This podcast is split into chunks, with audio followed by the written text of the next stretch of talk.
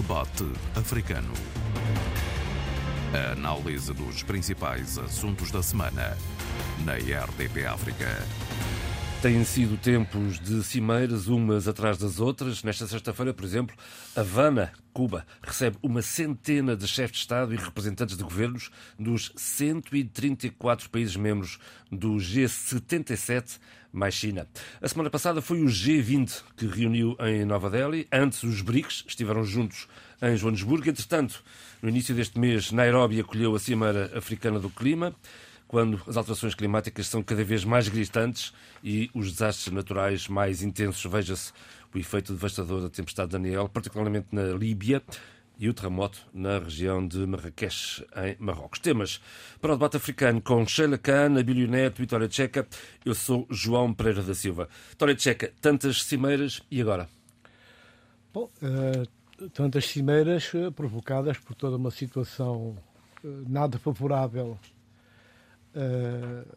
à humanidade, por razões não abonatórias, mas que obrigaram, pelo menos, que as partes diretas ou indiretas, interessadas ou menos interessadas, dessem a cara e falassem e tentassem mais ou menos encontrar pontos comuns que permitam saídas aerosas. Não é? Há situações.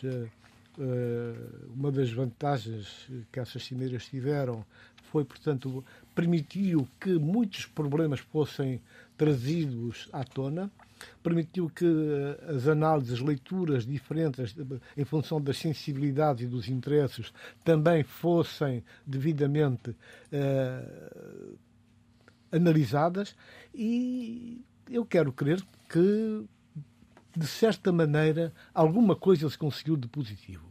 O conseguiu de positivo, a meu ver, foi precisamente alguma preocupação sentiu-se que há preocupação, porque, por um lado, temos o, a, a terra, o clima, a dizer não ao homem, e, por outro lado, temos também nós mesmos a enverdar por um caminho cuja saída eh, não está devidamente sinalizada e que pode trazer outras consequências tão mais graves que aquelas que já vivemos. Nós temos o caso da Líbia, Veja-se o caso da Líbia, portanto, uh, um país com dois governos, né? Qual deles o pior? Portanto, dois governos que, somado e ressomado e contabilizado, dão em desgoverno. Portanto, um desgoverno total, interesses outros que não têm nada a ver com a Líbia nem com os líbios e, portanto... E duas barragens colapsaram. E duas barragens colapsaram, a terra tremeu, do outro lado... Uh, uh, Marrocos, tudo isso realmente faz com que não haja motivos para celebrações, mas sim motivos para nós confrontarmos, o, exatamente, confrontarmos os governantes, os diferentes poderes, todos eles, as plataformas, as organizações internacionais, porque são pouquíssimas as vozes que se ouvem com alguma substância, com propostas, com preocupações. E uma delas, uh, há que reconhecer, é o secretário-geral das Nações Unidas. Guterres continua a pontuar e continua atento, desagradando muito boa gente, mas tocando com o dedo na ferida. É preciso realmente ver os problemas, é preciso sentir os problemas, é preciso acionar os mecanismos de solidariedade, mas uma solidariedade consequente em função das necessidades. Uh, há alguns sinais que vêm agora à tona, começam a aparecer.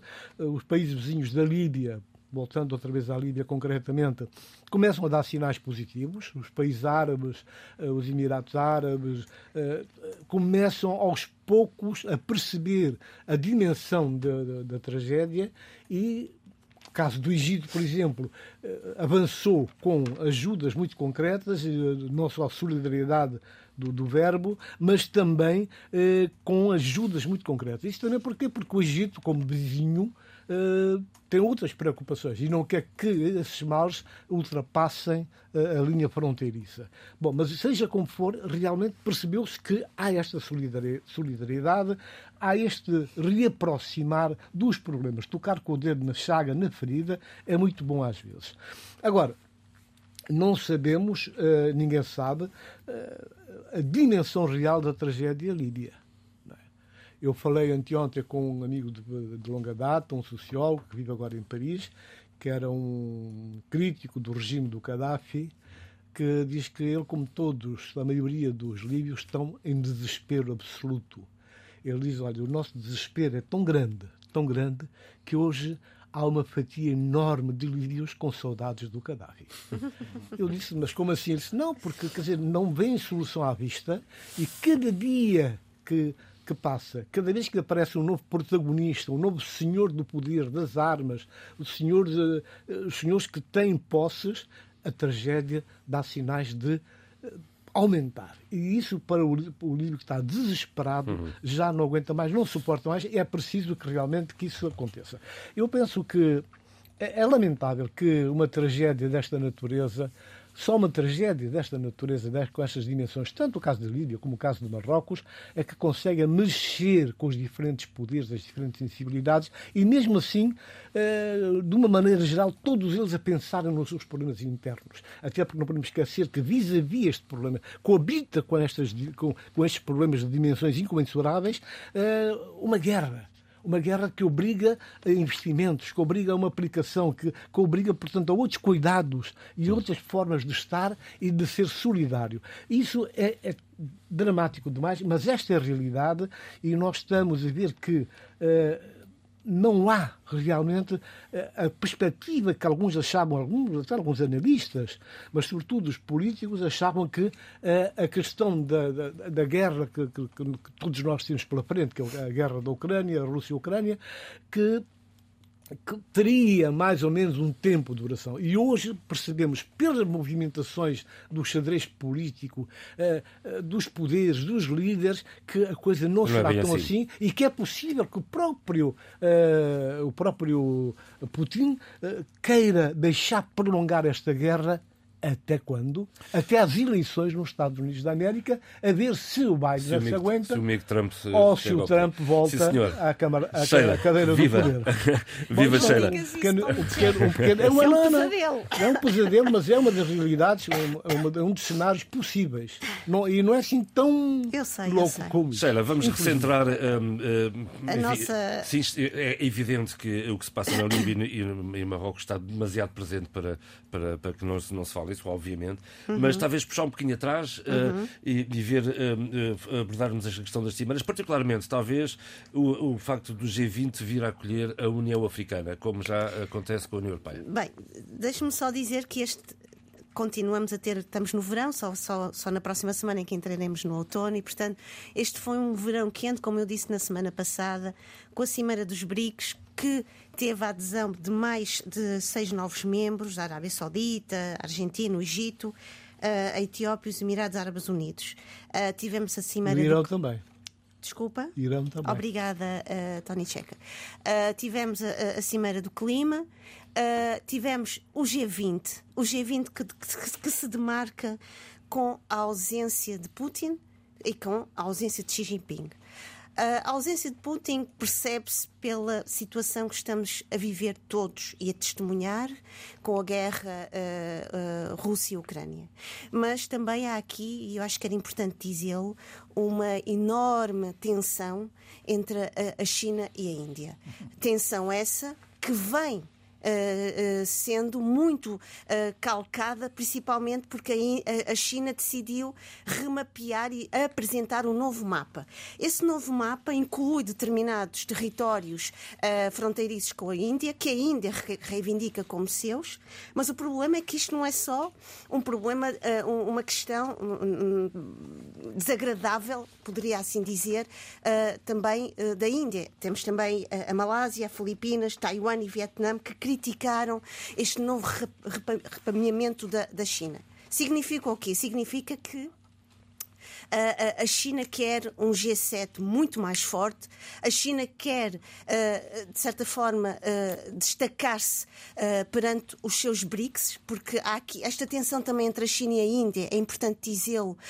A Índia não quer ter relações menos desagradáveis com os Estados Unidos e com a Europa, porque tem aqui uma ligação comercial, pelo menos de 30% das suas relações comerciais com os Estados Unidos e com a Europa, e não obstante uh, esta nova inclusão merecida, e eu acho que é importante dizê-lo, historicamente merecida, da União Africana, uh, sendo que alguns países da União Africana fazem parte do G20 e dos BRICS, isto é um ponto importantíssimo, mas eu acho que esta ausência da Rússia, por um lado, a ausência de uma não declaração conjunta e de não se falar e de não se criticar abertamente esta, esta, esta guerra ilegítima, esta invasão ilegítima, para ser muito mais precisa, e dizer-se nós somos uh, contra, uh, somos a favor da, da, da, da, integridade territorial dos países, ao invés de pôr a mão na ferida, como tão bem o Tony Tcheca gosta de usar esta expressão, eu acho que foi aqui um dos grandes uh, fatores vulneráveis deste G20. É importante dizer que neste G20 vai haver uma nova presidência rotativa, que vai ser o Brasil. Lula da Silva, uh, na sua euforia, na sua alegria, uh, diria quase que de carnavalesca brasileira. Entusiasmo, entusiasmo. É repor o Brasil no mapa. É repor o Brasil no mapa, uh, Acho que colocou, o, pôs o pé na, num sítio errado, porque num momento tão delicado e tão sensível ao nível mundial e tão sensível ao nível humanitário, para ser mais concreta, dizer que faz questão que na próximo G20 em 2024 vai convidar Putin e vai fazer tudo, todos os possíveis para que ele esteja presente e depois vem de certa forma refazer a, a, sua declaração dizendo, pois, o Brasil vai ter que pensar a sua posição relativamente ao Tribunal. Ao tribunal. Penal e lembramos, temos que lembrar que o Brasil é signatário claro. do Tratado de Roma. Quer dizer, Portanto, isto rever a posição é sair, não há aqui grandes. Uh, eu, eu, ou, fica, não parece, fica dentro ou fica eu fora. não parece não é? que o Brasil queira sair, claro, nomeadamente claro, porque o Brasil, neste momento, com Lula da Silva, é preciso lembrarmos que Lula da Silva, desde que assumiu uh, uh, uh, este novo patamar diplomático a nível internacional, ele está num boliço internacional incrível. O senhor não para. E, portanto, é o Mercosul, é os BRICS, é a CPLP, é o G20, uh, será o, o, o próximo G, G20 em que o Brasil tem, assumiu a presidência rotativa. E, portanto, há aqui uma, uma declaração menos feliz, mas eu acho que isto vai obrigar, e eu penso que certamente os conselheiros de, de, de, Lula da Silva terão dito alguma coisa e vai obrigar o Brasil a pensar e a repensar pela voz do, seu, do, do, do Lula da Silva algumas das suas declarações. Mas eu queria só dizer algo antes de passar também a, a, a, a, ao Abílio. O, o Tony Checa trouxe aqui algo que me parece importante: é que o que se está a acontecer também na Líbia, e não só em Marrocos, mas nomeadamente na Líbia, é uh, o, o peso da irresponsabilidade política, o peso da irresponsabilidade histórica, não só climática, que faz com que uh, uma barragem que deveria ter tido, que não foi, não teve manutenção há 15 anos, é preciso dizer isto. Estas mortes, estas vítimas, poderiam ter o número de vítimas poderia ter sido uh, poupado. Uh, uh, tendo em conta, e aqui o, o Tony Checa disse, e bem, pelo desgoverno de dois governos que estão em constante luta, rivalidade. E que, em momento algum, a preocupação humanitária ou a preocupação das populações está no centro das suas, dos seus interesses. Hum. Bem, uh, os meus colegas entraram, entraram bem. Uh, a Sheila entrou até em pé em risto. Estamos a comentar aqui o futebol. O Tony, Checa, o Tony Checa entrou com umas chuteiras da Nike muito leves. E ganhámos no programa, Passa a publicidade da Nike. E, e, e, eu não sei bem como é que vou entrar, os ouvintes me dirão. a verdade é que nós temos aqui uma sequência de, de, de semeiras enfim, que de facto definem o momento eh, de transição, eh, mas também, de certa forma, o um momento de hum, indecisão eh, que o mundo vive. E, há quem se questione se tantas cimeiras não serão, enfim, de certa forma, o reflexo da incapacidade do mundo, enfim, construir uma, uma, uma, uma uma, uma, uma nova ordem em, em, digamos que, eh, em segmento ou em continuidade ou mesmo em ruptura, eh, mas eh, que, de certa forma, consiga dar novos princípios e novos valores em que todos, de forma mais ou menos consensual, nos conseguimos rever. Isso é muito difícil fazer-se ao nível dos países, daí a necessidade de haver mesmo muitas cimeiras. E é bom que haja mesmo muitas cimeiras para se compreender também as tendências que começam efetivamente a marcar uh, o futuro ou a direção do futuro e já começamos a perceber uh, efetivamente de algumas, de algumas coisas que nós não tínhamos percebido uh, bem há dois, três, quatro, cinco, seis e até sete anos atrás, mas que alguns de nós uh, intuíamos de certa forma. Começo, se calhar, pela cimeira dos BRICS, não propriamente pela cimeira, enfim, porque a declaração final foi muito extensa, uhum. por exemplo. Uma declaração final uh, cujo texto, eh, enfim, reitera 77 vezes uma palavra, que é a palavra cooperação, o que faz, eh, de facto, todo o, o sentido, e que menciona uh, três vezes a palavra uh, democracia e, e, seis vezes uh, o conjunto de palavras direitos humanos. Uhum. Isto é, isto é a relevância que tem. Não há aqui nenhuma causa e efeito que se possa concluir do texto, porque é só mesmo um texto, mas dá para pensar no facto dos BRICS estarem a caminhar, até com a sua ampliação, estarem a caminhar no sentido de ser mais eh, do que uma, uma, uma, um conjunto eh, de países eh, com interesses económicos e a quererem efetivamente prosseguir essa cooperação económica e afirmar-se no contexto do mundo que de facto tem muito da hegemonia dos Estados Unidos da América, eh, que ninguém quer, eh, diria eu, e muito menos, e muito menos eu. No entanto, essa transição desse conjunto de países eh, de uma, de uma, de uma digamos, de, de algo que seja económico para algo político ficou manifesto com esse passo de ampliação. E esse passo de ampliação também eh, deixou em manifesto as dificuldades dos BRICS. Porquê? Porque uma semana depois eh, da cimeira, o que é que aconteceu? Aconteceu o que, a Sheila acabou de dizer, a China apresenta o seu novo mapa e do seu novo mapa, enfim, ficamos a saber que anexa partes de territórios de outros países. Não só território, eh, digamos que em superfície, mas também território claro. marítimo.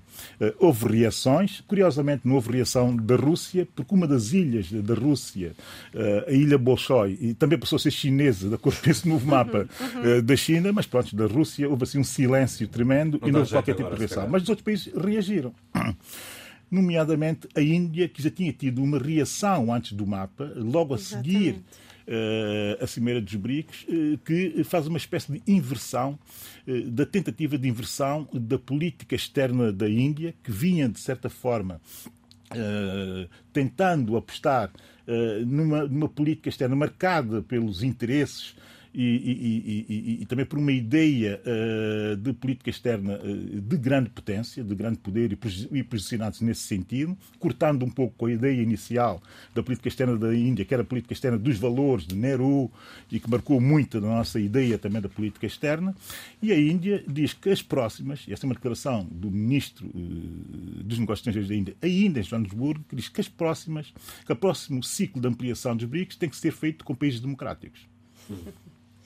Essa declaração, essa declaração é feita em Joanesburgo. E na conferência uh, de imprensa do presidente Modi, já uh, na Índia, no lançamento do G20, ele reitera essa, essa ideia, como se houvesse aqui uma, um regressar Uh, ao início, é a política externa marcada por uh, valores.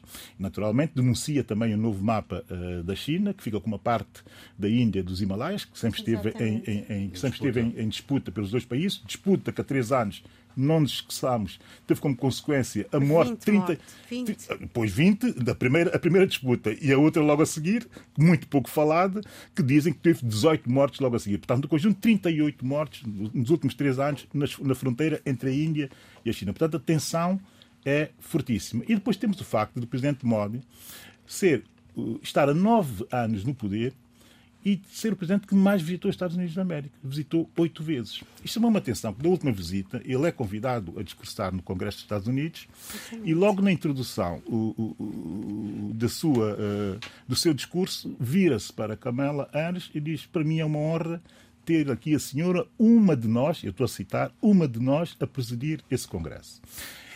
Entre o presidente Modo e o seu conservadorismo, ideologicamente, digamos, e eh, eh, do lado eh, democrata, desse liberalismo progressista do país democrata, do, do, Partido Democrata americano, do ponto de vista ideológico, um não tem nada a ver com o outro. Antes, pelo contrário, enfim, eh, eh, colidem e colidem frontalmente na ideia do mundo e na ideia das liberdades e dos direitos eh, para eh, as pessoas e até na ideia de uma Constituição protetora e garantista, eh, eles discordam. Mas o presidente Modi chamou a si, a sua civilização, alguém que ele considera como também fazendo parte da Índia, independentemente ideologicamente não ser, não estar próximo dele. Eu não sei se um presidente africano, dos 54 que existem, eu andei a ver e a ver se dois ou três deles seriam capazes de fazer uma, um discurso uh, chamando a Kamala Harris para a civilização uh, africana. Eu descobri três.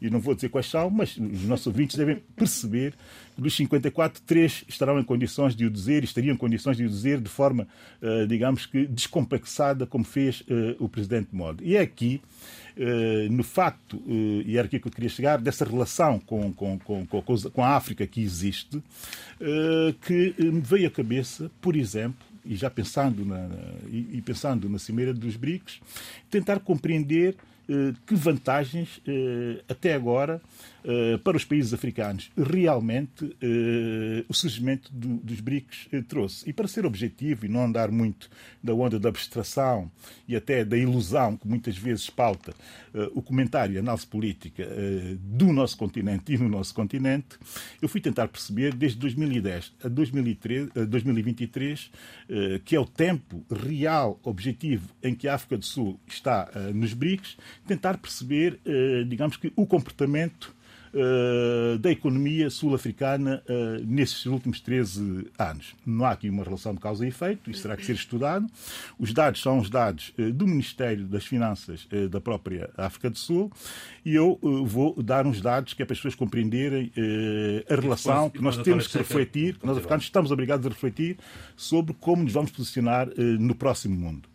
Uh, África do Sul, uh, em termos de uh, PIB, de Produto Interno Bruto, em 2010 tinha um Produto Interno Bruto de 417,4 bilhões de dólares. Em 2010 diminui para, dramaticamente para 406,9 bilhões de dólares. Qualquer coisa como perdeu 12% do seu produto. Uh, depois, no produto interno bruto per capita, em 2010 a África do Sul tinha uh, 8.737 dólares. Em 2010. Agora, em 2023, tem 6.795 dólares perde quase 30% do seu produto. O valor da moeda uh, sul-africana, o rand, como nós sabemos, valia 7,90 dólares, agora vale 19,22 uh, dólares. E da dívida saiu de 31,2 uh, de dívida por uh, produto interno em 2010 para 72,3 agora. E termino só dizendo o seguinte: ao nível do emprego, que tem impacto socioeconómico, eh, a África do Sul tinha um desemprego em 2010 de 24% e agora tem 32,6%. Convém perceber que os países que agora, neste momento, estão mais próximos da África do Sul e ver o comportamento, só para terminar, para os ouvintes terem eh, pelo menos um ponto de, de relação eh, para compreender as evoluções das economias. Economias semelhantes à África do Sul hoje. As Filipinas têm 404 bilhões eh, de dólares de produto interno bruto hoje. E tinham em 2010 176 bilhões de dólares. De 176 cresce em 13 anos para 404. Uh, por outro lado, uh, nós tínhamos também a Indonésia, que tinha uma situação semelhante, uh, a, a, a, Malásia, aliás, tinha uma situação semelhante, uh, tem hoje uma situação semelhante à África do Sul, 406 bilhões uh, de produto interno bruto em 2010 tinha 202 bilhões, duplicou. ou seja, duplicou o seu produto interno bruto no mesmo período. Não é para, para focarmos na causa e efeito, é para percebermos comportamentos. E eu já posso dizer alguma coisa mais eh, sobre o papel da África do Sul no contexto africano e no contexto económico africano. Muito bem, Abílio. Acho que fizeste aqui, aqui um bom background, também opinativo, isso, o que é muito bom. Agora, há um aspecto que, para além de tudo isso, que não se pode contornar, é importante nós percebermos um bocado da filosofia, o espírito que anima este grupo dos BRICS. É? Ah, é nós, na última, acho que foi no nosso último debate antes das férias, eu falei um bocado mais eh, abundantemente até dos BRICS e o que estava em curso. E continua em curso. Eu penso que se nós ousarmos uh, entrar no espírito dos BRICS, lendo atentamente, interpretando atentamente uh, as agendas, as discussões, os discursos, uh, há alguma aprendizagem a fazer já. E a primeira aprendizagem é-nos dada exatamente por, por, por grupo dos fundadores do, dos BRICS, que é eles têm como referência o quê? Que utilizam muitas vezes nos seus debates, aquele debate que depois não chega cá fora, a não ser por. Uh, Pelas declarações finais. Pois, que a gente vai Sim. sabendo, vai sabendo, vai percebendo. Que é de não repetir os erros ocorridos quando da criação de outras organizações tipo NATO. Uma das coisas que eles dizem, este tempo presente é o tempo de cada um dizer o que lhe vai na alma, o que quer, ao que vem, para onde queremos ir. E é sobremaneira importante que sejam identificadas essas contradições. Do ponto de vista territorial, eh, coisas que vêm do, da época da colonização, da, da Estado ou não de outros povos, tempo de permanência, tempos de proximidade, interesses económicos, financeiros, são muito e tantos que seria de pasmar que nesta fase da criação de, do BRICS, portanto, da sua uh, afirmação no, no plano mundial, que não houvessem contradições, que não houvessem reparos. Todos nós sabemos que, eh, deste o exemplo da China e da Índia, que, pronto, eh, não é que chega para lá, mas quer dizer, estão, um, uma parte e a outra estão atentos àquilo que cada um faz. E ninguém quer, de certa maneira, ceder coisíssima nenhuma. Eles querem, portanto, onde for possível, alinhavar linhas que façam encontrar as partes, tudo bem. Agora, há uma coisa que é importante. Não nos esqueçamos e não vamos perder de vista que BRICS, mais do que uma questão, uma estrutura política, uma organização política, era também a económica, a financeira, é social. Tem outras preocupações. E eles estão sim. a passar a lupa erros que outras organizações de outros tempos, de outros contextos, eh, eh, fizeram. Eles não querem, de maneira nenhuma, é o que se pode perceber, que, que após a entrada, repare que os outros seis novos membros vou entrar dentro de três meses. Uhum. Não é amanhã, é dentro de três meses, não é? E trazem os seus mais-valia. E vamos ter um grupo de pelo menos seis países que são o top daquilo que é a área do petróleo. Portanto, isto é um peso. E eles têm essa consciência. Se quem analisa de fora vê isso e percebe que há esta situação, que é o mais-valia, que há um, um nó forte, ali, um nó górdio forte, é, é importante que se perceba porque é que alguns aspectos deste processo demoram e vão ter que demorar. E é preferível que demorem agora, que hajam até discussões azedas, desconfianças uh, um bocado uh, que podem molestar do que vir a acontecer mais tarde. Sobretudo quando, dentro de três meses, como eu disse, isto está decidido, eh, eh, vier a acontecer logo nos primeiros, nos primeiros tempos. Repara que uh, aquele, o chamado a Declaração de Joanesburgo II, uhum. mostra claramente o espírito dos BRICS. Como é que se querem catapultar, como é que se querem afirmar.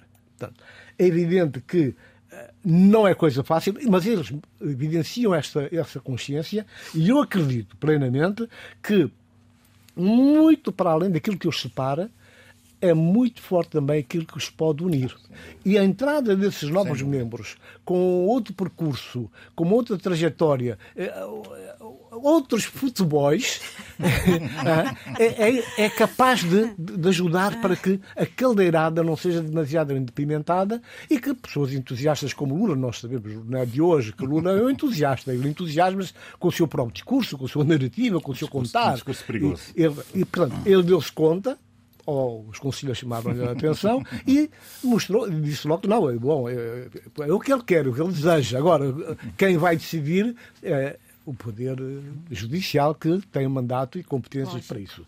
De maneira que eu penso que é esta dinâmica, no mínimo, portanto, vai criar uma nova, uma nova realidade à escala mundial e poderá ajudar outros países como nós, África, a, a, perceberem que agora é o tempo de dar lugar à competência, à organização e o aventureirismo aquela forma estranha de estar na política, de puxar a brasa sardinha, de, de colher dividendos próprios, fazer o seu quartel, arrebanhar o, o seu staff, não pode caber agora.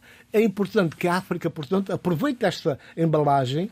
Uh, por isso é que eu há dias falava da questão do CPLP, que a CPLP eu, não, eu não, nunca estive a ver, nem vejo o CPLP, portanto, a substituir os países membros, mas sim a CPLP como um facilitador capaz de criar corredores de diálogo e de entendimento com feedback de, de, desses parceiros, seja o G20, seja, seja a NATO, seja a União Europeia, sobretudo com a União Europeia. A política financeira neste momento da União Europeia, que está a ser um desastre maior desastre ainda será, nós vamos ter que falar mesmo disso, não digo hoje, mas num dos próximos Vai debates. Subida brutal das taxas de juros. Exatamente, porque isto, isto realmente é, de, é uma coisa louca que vai, vai, vai, vai, vai atacar os bolsos do, do, do, dos cidadãos comuns, não é? E vai ser uma coisa feia, os, os bancos estão a dar, graças a Deus. Não, não, e vai piorar agora com esta nova decisão, porque vai, a coisa vai continuar e, e esta sonata não tem fim à vista. E, e, depois há uma coisa que eu só, só para que eu vou questionar aqui. Será que esta senhora tem mandato para tomar decisões desta natureza? Mandato tem. Não sei se tem, não sei se tem. Estatutariamente não sei se tem. Individualmente ela foi cooptada, ela não fez nenhum concurso, não, não, não, não, é, não fez nenhum projeto, uma trajetória interna. Mais, e mais, ela não é dessa área. Xera. Só uma coisa dizer, só antes de seguir para, para aquilo que eu queria partilhar, dizer curiosamente, no, no, no discurso do Estado da, da, da Nação, da União. Da, da União, da Ursula von der Leyen, ela não fala da inflação e não fala de uma série de situações que Exatamente. estamos a viver Exatamente. neste momento na Europa. O que me pareceu bastante uh, estranho, indelicado perante uma Europa que se quer uh, como interlocutor mundial e exemplar. Mas pronto. Uh, mas dizer isto, o seguinte, é curioso que eu vou a, a, a, atrás de, das reflexões do, do Tony Checa e sem esquecer o, o excelente contextualização do, do, do Abílio. Hoje, mais do que nunca, o Sul Global deixou de ser uma, um tema científico, um tema de académicos e passou a ser um tema que está na rua, que está nas bocas de toda a gente. Uhum. E é curioso que, uh, embora uh, há, há, aqui muito, muito, muito medo, muito temor da parte de, de Guterres quando diz que tem algum medo destes novos multilateralismos, porque não sabe o que é que vai surtir daqui, não é? Uhum. Porque pode criar dinâmicas, assimetrias e, e, e, e desequilíbrios uh, mundiais Uh, significativos. É importante dizer que uh, nos BRICS de, de, deste ano, Lula da Silva dizia que o Sul Global tem sido tratado como uma segunda categoria e parte pobre do planeta. Ora bem, os comportamentos de sul global, a partir da China, a partir de outros países, a que deixou de ser um sul global e passou a ser até um sul que um, tem em si algumas uh, características, e aqui eu vou ao encontro daquilo que Tony Checa que tu dizias, que eles tinham, tinham mais uh, e, uh, componentes que os uniam do que os desuniam. Mas a verdade é que muitos dos BRICS têm características e regimes políticos muito muito diferentes e vivências muito diferentes. Estamos a falar de alguns destes países são nacionalistas, são autocratas. A China, por exemplo, Uh, basta olhar para toda a dinâmica de uma vigilância social que é absolutamente que espartilha a cidadania, que não reconhece uh, nenhum tipo de, de, de, de, basta olhar para, para o que se está a passar com os Yuguri e ver que os próprios BRICS também em si têm bastantes vulnerabilidades que precisam também de ser trabalhadas. Eu, por acaso, ainda esta semana li um, li um texto texto de um, de um no, no Executivo Digest uh, e que me pareceu muito interessante em que o, o, autor dizia, preciso também não esquecer, mesmo ao nível do sistema financeiro entre os BRICS, por exemplo, a Índia e a Rússia tentaram um acordo uh, comercial de, para comprar petróleo e carvão e que não funcionou. Portanto, é preciso também, não é? Mas, entretanto, Quando- entre, entre a Índia e Espera. os Estados Unidos da América, conseguiu-se e funciona. Mas, mas, estás, mas, mas estás a ver. Há que é? capitalizar isso, Portanto, a experiência. nós, africanos, temos, e aqui eu vou agradecer o Abílio que me ensinou de uma forma tão primorosa a dizer isto e a pensar isto de uma, de uma forma tão, tão aprofundada. Nós, africanos, temos que olhar com muita atenção não só para estas vulnerabilidades, para estas inconsistências e também para estas, ah, ah, de certa forma, falta de cumplicidade em determinados momentos. Porque a verdade é esta: que, não obstante fazermos parte dos BRICS, cada país quer também assegurar os seus interesses ah, ah, económicos internos. E, portanto, os interesses não vão desperdiçar, desperdiçar oportunidades. E é preciso aprender com isso. E é preciso aprender com uma postura que seja consistente, que seja séria e, acima de tudo, muito atento ao que se está a passar no mundo. E eu acho que isso é im- importantíssimo. Porque eu acho que o Sul Global Uh, vai, logicamente, vai perder a sua, toda a sua idi- idiosincrasia de, de um- de um, de um outro lugar remoto, pobre, uh, menos válido, menos legítimo, e eu acho que o Sul Global está a demonstrar determinados terrenos e determinadas forças que o Norte Global não está preparado para lidar e para encarar. Porquê? Porquê? Porque há uma certa petulância histórica que o Norte Global ainda não conseguiu eh, baixar e sequer desconstruir para tentar perceber como vai lidar com este Sul Global. Muito bem.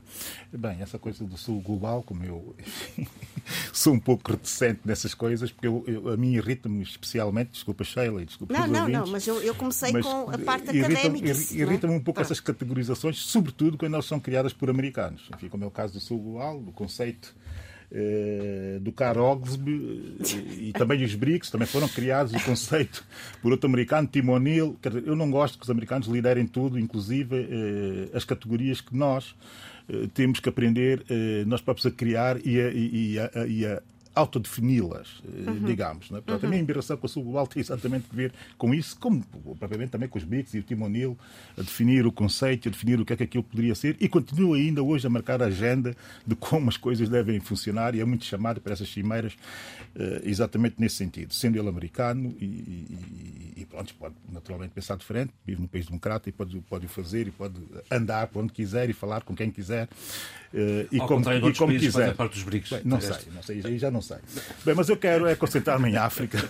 Eu quero é concentrar-me em África eh, e concentrar-me na, na cimeira do clima eh, de, Nairo, de, africana de, de, de Nairobi, só por dois ou três momentos.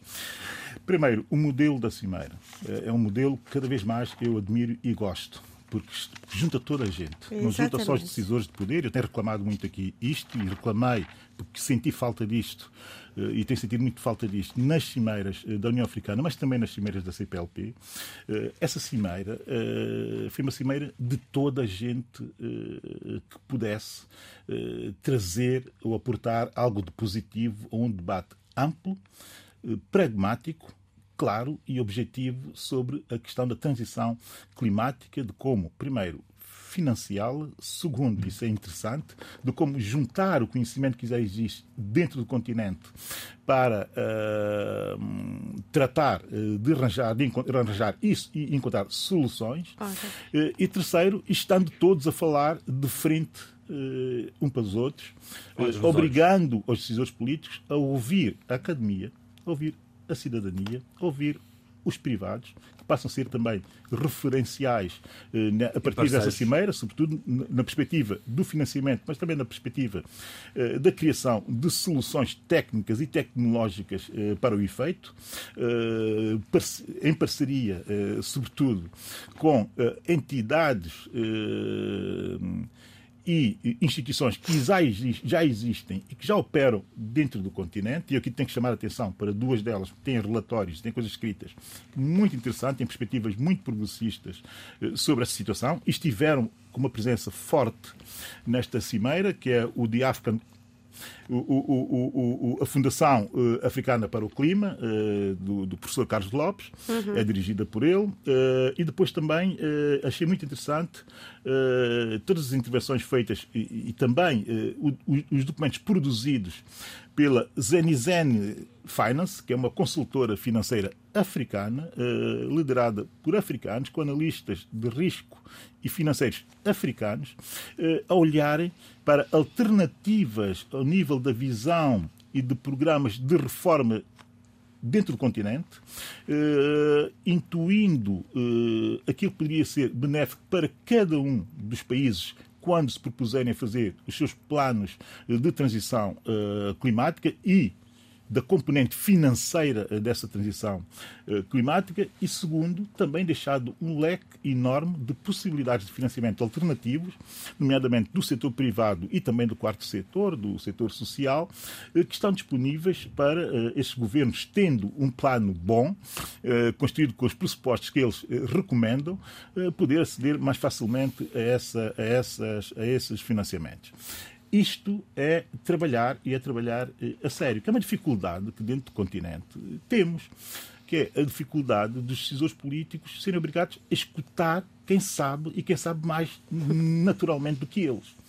E quem sabe naturalmente, mas também conscientemente, mas também eh, por aquisição de sabedoria e de competências. Eu aqui gostaria isso, de... Isso é muito importante e, e, para mim, marca, de certa forma, não só o modelo que devem seguir as próximas cimeiras dentro do continente, mas marca uh, e muito uh, esse lado positivo da produção de saber e de conhecimento que está efetivamente a acontecer no continente. E não estou a ser otimista. Quem quiser que vá ver todo o debate que está online, eh, que aconteceu em Nairobi naquela altura, e que leiam também a declaração final, uh, que dá muita, muita nota da criatividade quando se está a fazer a abordagem à transição climática em África.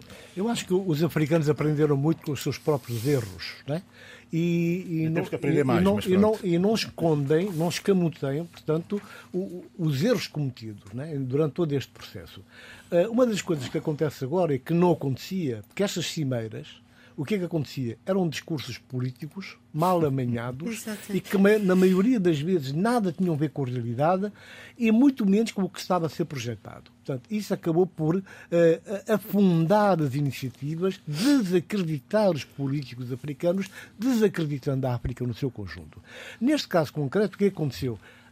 Mais uma vez, eles tiveram a lucidez, a lucidez de convidar experts, técnicos, cientistas africanos que prepararam um documento devidamente respaldado noutras experiências e noutros projetos e foi-lhes colocado perante coisas muito concretas algumas até de cariz de muita sensibilidade, mas que importa ser discutido agora e não amanhã. Portanto, uhum. Isso facilitou as discussões e fez com que uh, uh, elas fossem conduzidas exatamente na busca de soluções, na busca de novas etapas, não tem que ser rápidas e urgentes, mas que respondam exatamente à situação real da África, que é uma situação dramática. Não vamos outra vez aqui entrar nesses pormenores, porque realmente são eh, absurdas às vezes a incapacidade, o desleixo, o deixa-andar dos políticos africanos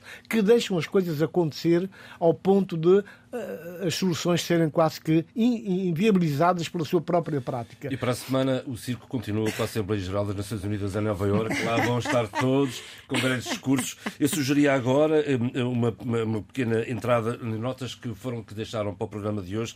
A Xana gostava de abordar aqui a questão dos 50 anos do golpe de Estado no Chile eu não podia deixar de abordar essa situação, primeiro porque uh, foi algo que eu fui, me foram ensinando em casa. Eu comecei a ler a literatura latino-americana quando o meu pai me começa a explicar os efeitos nefastos em termos humanitários, em termos nas famílias, do que, foi, do que foram as ditaduras uh, uh, militares no Brasil, no Chile, e portanto lembro perfeitamente, na Argentina, na Argentina entre outros uh, países, e lembro perfeitamente de começar a ler Isabel Allende, e entre Pablo Neruda, e entre tantos outros escritores que agora não, não consigo dizer porque tenho.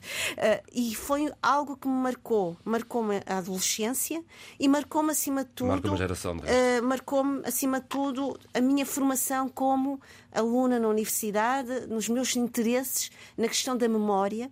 E esta semana, uh, quando vou, quando acompanhei as várias reportagens e entrevistas e vi uma senhora que dizia uh, de uma forma tão emocionada, mostrando as fotografias do, seu pai, da cunhada, do irmão, eu penso, nós não nos podemos esquecer Uh, não, nós, a nossa geração, que tem agora 50 anos, como eu, mas a geração que vem a seguir, nós não nos podemos esquecer das nossas lutas cívicas, das nossas lutas de memória, porque tudo isto pode acontecer de novo. O, a, a história é né? cíclica é. É. e, portanto, é preciso ensinar aos mais jovens esta história, e agora vou pegar nas palavras do Tony Checa, de uma forma lúcida e ponderada. E, portanto, um abraço a todos os chilenos e um abraço àqueles que sobreviveram e que têm lutado uh, com garras e com coragem para que a memória não, não, não, não, não esmoreça.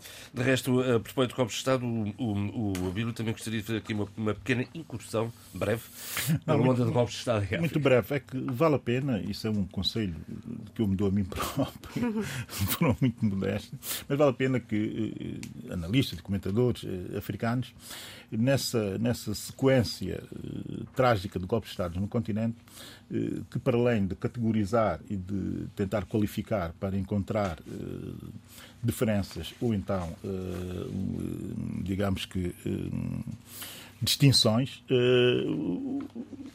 e, e, e, coisas que são comuns, digamos, talvez faça sentido começamos a entrar muito especificamente na ação política que eh, antecedeu os golpes eh, em cada contexto uhum. específico de cada país. Isso, eu saí é do programa passado, saí do programa passado muito incomodado pelo facto de, eh, de, quando abordamos os golpes de Estado, sobretudo o Gabão, e um pouco só o passar Uh, o do Níger, uh, não enquadrássemos a situação local uh, muito mais especificamente. Sendo uma nota, eu não posso alongar muito mais, porque senão perdemos espaço para outras coisas interessantes que o programa tem, ainda, ainda agora de seguida, mas devo dizer que se deve olhar muito, mesmo muito bem, microscopicamente para a realidade política, social e económica do Níger no momento em que se dá o golpe de Estado. E há três coisas que eu tenho que dizer muito rapidamente, Força. como novidade, e que devemos fazer refletir. Primeiro, dizer que o urânio não é o maior produto de produção, o maior mineral de exportação uh, do Níger. É preciso dizermos isso. E também devemos dizer que é uh, o maior produto de exportação do Níger. Hoje foi em 2022, e já tinha sido em 2019, 2018 e 2017, é o ouro que uhum. quadruplica o valor uh, de exportação uh, do urânio. E o ouro, 98% dele está na posse, as concessões e também a exportação uh, dos Emirados Árabes Unidos.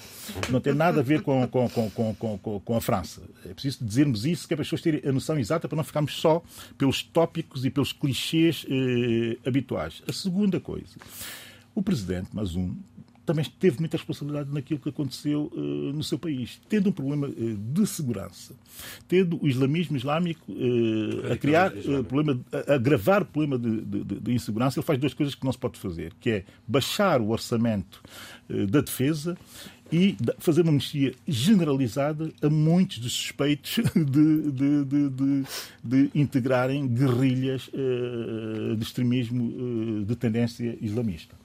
E ele tomou essas duas ações sabendo do risco que corria. Portanto, também há uma responsabilidade própria da ação política, por exemplo, naquele, naquele exato uh, momento. Eu trago esses dois exemplos, que são muito concretos, que é para nós irmos analisando em profundidade muitas dessas situações, porque muito, tem muito de interno e da ação política interno, e também tem, naturalmente, a contaminação externa histórica dos próprios países, como é evidente. Podemos ver também a situação no Mali, em que a junta militar que tomou o poder à força está agora a braços com o problema dos Tuaregs no norte do país. é uma reflexão interessante. Uh, Tony Checa, um, estás preocupado com as finanças uh, da Guiné-Bissau? Sim, uh, este governo que venceu as eleições com maioria absoluta está agora a tomar contacto com, uma, contacto com uma outra realidade. E essa realidade não, não é uma realidade de bom tom e que faz ver ou antever alguns problemas sérios que o governo vai ter. Primeiro porque tem um conjunto de compromissos assumidos, rubricados e autenticados com o Banco Mundial, com o Fundo Monetário Internacional, sem contar com as organizações financeiras uh, e bancárias africanas. Uh, e depois porque uh, há uma expectativa grande que foi criada com estas eleições e as pessoas estão à espera de, da melhoria do seu, da qualidade de vida, do seu nível de vida. E isto vai demorar mais tempo porque o que saiu cá para fora, através do governo que está no poder, é que a situação económica e financeira Afinal, é, é pior do que se pensava. dramática, muito pior do que se pensava. é? E depois, se juntarmos à situação económica e financeira outros problemas, nomeadamente o caso dos uh, homens que estão presos, militares que estão presos, uh, acusados Desde de, de, de golpe de Estado de 11 de fevereiro. 11 uh, e, que, e que continuam sem julgamento, abandonados nas celas, uh, alguns deles com estado de saúde periclitante, uh, a tal ponto que, neste momento, o próprio Parlamento guineense, este não foi empossado, pediu a intervenção das Nações Unidas, aproveitou a estada em Bissau de um representante enviado especial de, de Guterres de Bissau, para, para pedir a intervenção de Guterres no sentido de que essa gente seja libertada e seja atendida. Que e com consequências sociais muito complicadas, que é o caso do fornecimento de energia elétrica, que tem sido sistematicamente cortado por, alegadamente, falta Exatamente, de pagamento. falta de pagamento. Ah. Quer dizer, esta situação já tinha acontecido com o governo cessante, foi preciso renegociar aquela dívida para que os fornecedores voltassem atrás e, e fornecessem combustível. Neste momento, o que acontece realmente é uma situação dramática, porquanto há o risco enorme, real, de, de um corte de energia, fornecimento de energia elétrica, que vai pôr a cidade de Bissau às escuras. Eu estou a ouvir o Tony Checa, uhum. estou-me a lembrar da, da, da, entrada no poder eh, deste governo de São Tomé e Príncipe. Mas, enfim, outras reflexões que, que, a memória me leva, não é?